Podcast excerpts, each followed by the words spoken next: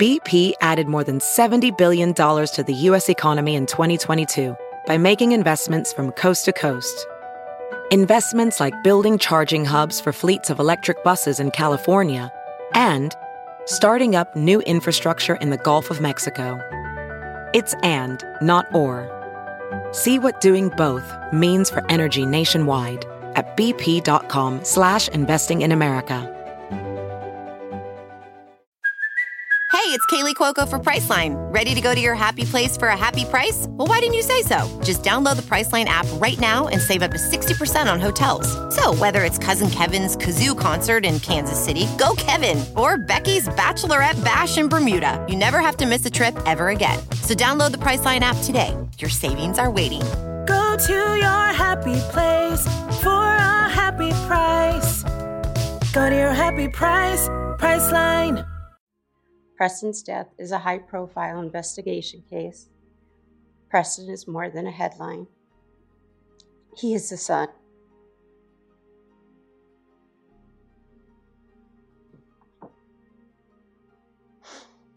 The family of a 16 year old boy in Arizona pleads for answers in his murder after he's beaten to death outside of a Halloween party. Now, nearly three months after his death, police in Queen Creek are promising justice for Preston Lord. Uh, or to those that are responsible for the murder of Preston, you will be held accountable. Arrests are coming, and we will bring justice to the family. I'm Angenette Levy. It's Thursday, and this is Crime Fix. Preston Lord had just turned 16 last October 28th when he went to a Halloween party in Queen Creek, that's a suburb of Phoenix, and ended up being beaten to death. Preston's murder has sparked outrage because it's been nearly three months and no arrests have been made. His stepmother spoke just last week at a council meeting in Chandler, Arizona. She wants to ensure that people know who Preston was and what his loss means to her family. Um, Preston was an upstanding young man. While no number of words can fully describe him, I will list some of his attributes to help you get to know who he was.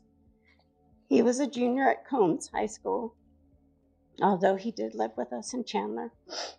Um, a member of the basketball and golf team. He was very academic and he received the 2023 President's Education Award from the U.S. Secretary of Education. Additionally, he was a leader of the Honor Society and involved with Student Council. Preston was content and appreciative of anything that was given or done for him. He was loyal, respectful, truth, trustworthy, and responsible. He had empathy for children and was gentle and kind. He stood up for the weaker person and he knew the difference between right and wrong. He inspired many people to be better and to do better. Just last night, at the Queen Creek Council meeting, the chief of police assured the community that arrests are coming in Preston's murder. At the forefront of every day, every weekend, every long night, we are focused on making sure that we get this case to where it needs to be. So, as you know, we in late December submitted charges to the Maricopa County Attorney's Office against seven individuals related to this case. Police have been tight lipped about the investigation and the suspects. They will only say the people they would like to charge are both adults and juveniles. But the lack of information has caused a lot of frustration in the community. The homicide investigation that we're involved here is complex. It has many pieces. Uh, the submittal is extensive, a lot of supporting documents and other evidentiary items.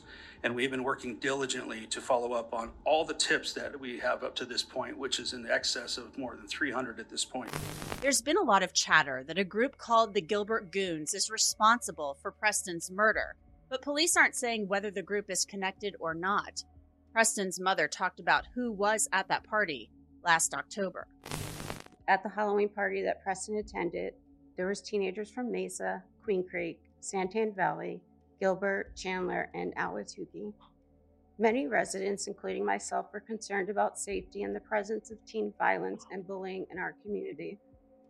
Our children are sent to school to get an education and to prepare them to be an upstanding and contributing member of society. When children are afraid, okay, that didn't go, uh, afraid of their lives, this is a grave concern.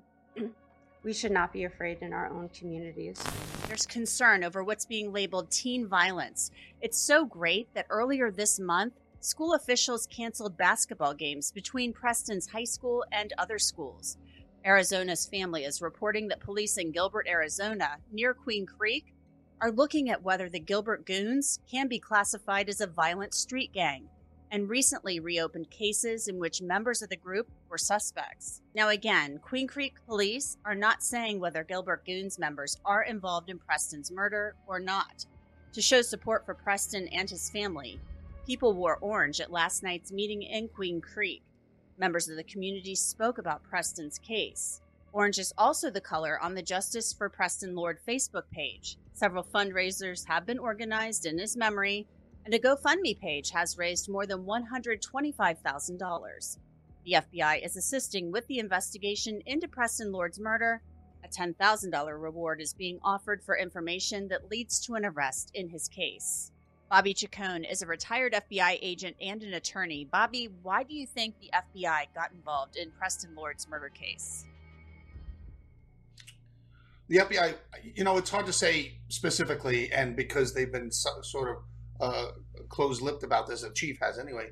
Um, the FBI gets involved in a number of different ways for a number of different reasons. Mainly, it's to bring um, resources to a case like this. The FBI laboratory in Quantico, Virginia, has kind of stepped up abilities than a lot of state crime labs have or local crime labs have, so that it could be a crime lab situation. It could be other resources that the FBI brings in. The FBI has, you know, um, computer assisted regional forensic laboratories that they can do um, computer forensics with.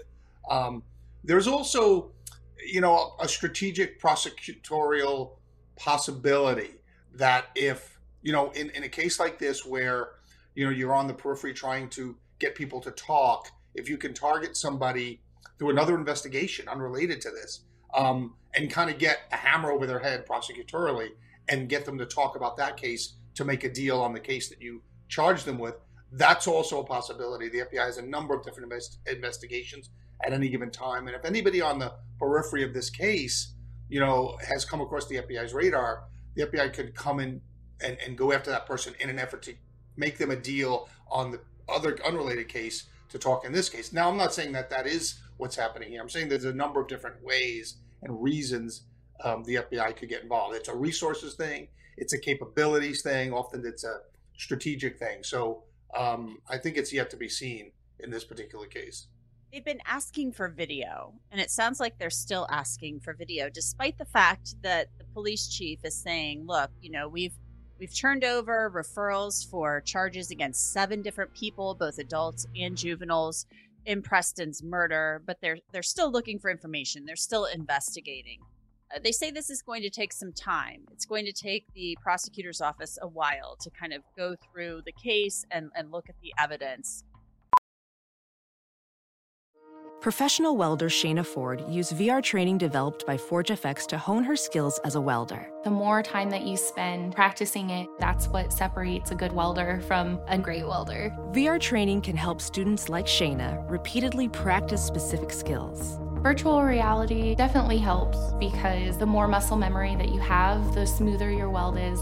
Explore more stories like Shayna's at meta.com slash metaverse impact.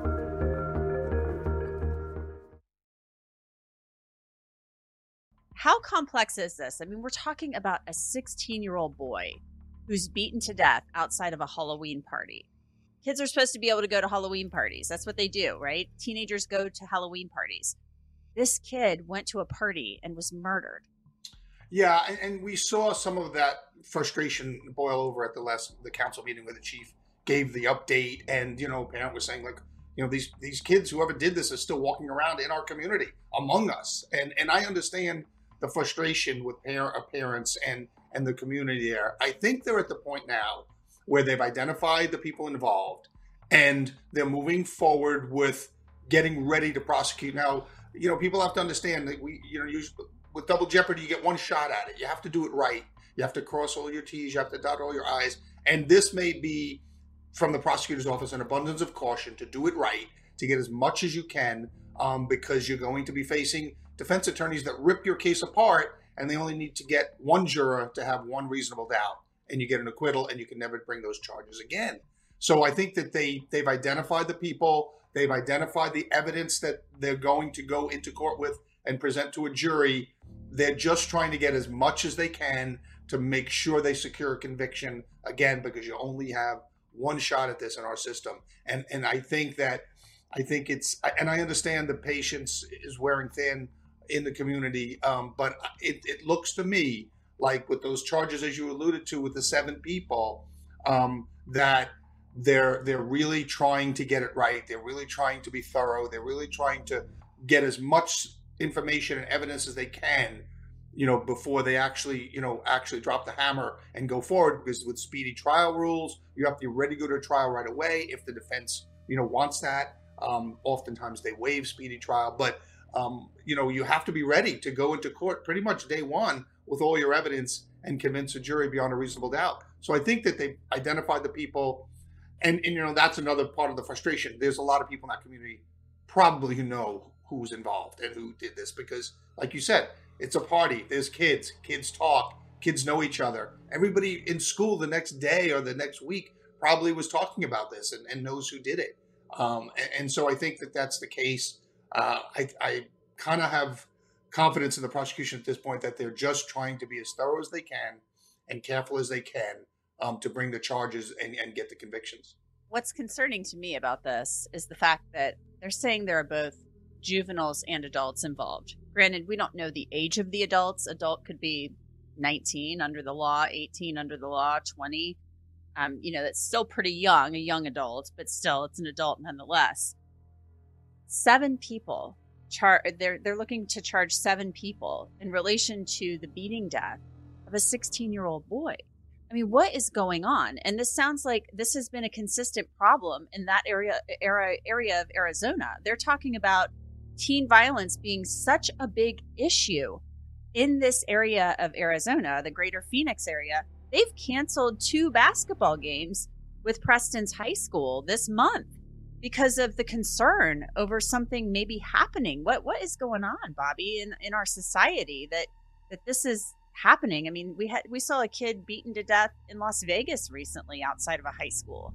Yeah, it's horrific the level of violence, and I, I think you're right. It's it's not one on one it's not revenge stuff. It's it's this group think and this this this pack mentality that's kind of kind of pervading a lot of our uh, youth groups. I, I don't understand how it's happening or why it's happening, but it's definitely happening, and it's definitely kind of a pack mentality when when one individual or two individuals are on their own, they might not take a certain action, but when they get into a group for some reason, that group provides them with the protection or the feeling of of strength in numbers and, and they start carrying this out. Like you said seven people to beat one small teenager to death is horrific. I mean we don't know that all seven were involved. The seven that are charged some of them could be charged with you know helping after the fact or hiding stuff or you know doing whatever. But but it could be seven people because they have this pack mentality. And when they set on a victim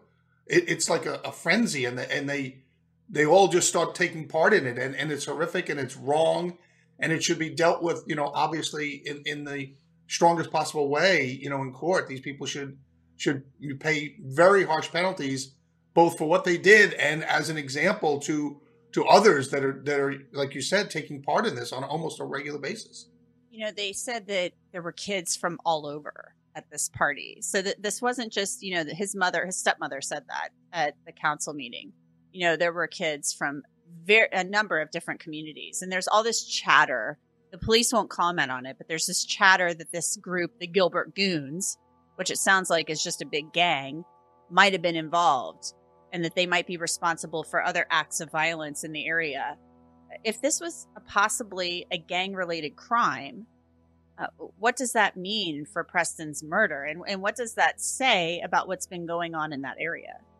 Well, to me, uh, you know, personally, I was involved. This is one of the things I did in my FBI career was investigate gangs and, and prosecute gangs under the RICO statute. So, you know, that's another possible FBI involvement in this case. If they're an organized group, even if it's loosely organized, if we can show that there's some time, somehow an organized group carrying out these things, you know, a prosecutor, a federal prosecutor could look into it from a RICO standpoint. RICO is the Racketeering and Influence Corrupt Organization Act that we use to go after mob families and gangs, um, you know, big or big organized gangs.